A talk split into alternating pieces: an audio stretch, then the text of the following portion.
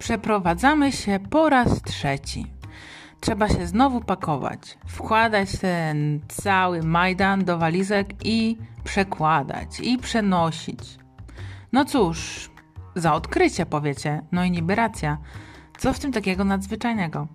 A ja jednak odkryłam coś o sobie opróżniając półki. Otóż jestem kiepską inwestorką. Wybieram instrumenty, które przynoszą wyłącznie straty.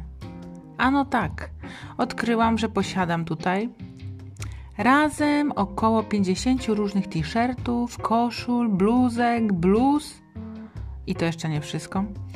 I do tego nie we wszystkim chodzę. Zajmuję jakieś 80% szafowej przestrzeni w domu. Staruszek gnieździ się na dwóch półkach i ma kilka wieszaków. Większość mojej szafy to poliester i bawełna z najpopularniejszych sieciówek. Są też perełki z polskich marek, ale to mniejszość. Jestem szafiarskim inwestorem i już na pierwszy rzut oka widać, że włożyłam w swoją szafę grube tysiące.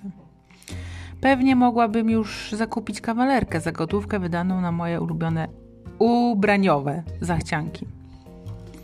Moja strategia to ilość, nie jakość. Mimo takiej znaczącej inwestycji, zawsze jest ten sam dramat, a raczej dramaty. Nie mam się w co ubrać. Nic do siebie nie pasuje. Źle się w tym czuję. W zimie zimno mi w poliestrze, a w lecie leje się ze mnie pot. Co drugi dzień nastawiam pranie. Trzeba to suszyć, prasować i znowu składać. Kiepska bawełna się kurczy i po kilku praniach wygląda jak szmata do podłogi. W szafie ciągły bałagan, który nie cieszy oka i buduje frustrację. Serio? Taki zwrot po kilkunastu latach konsekwentnego konsumpcjonizmu? Moje życie miało być z każdym zakupem piękniejsze. No ale pakuję dalej te walizki i patrzę na mojego staruszka.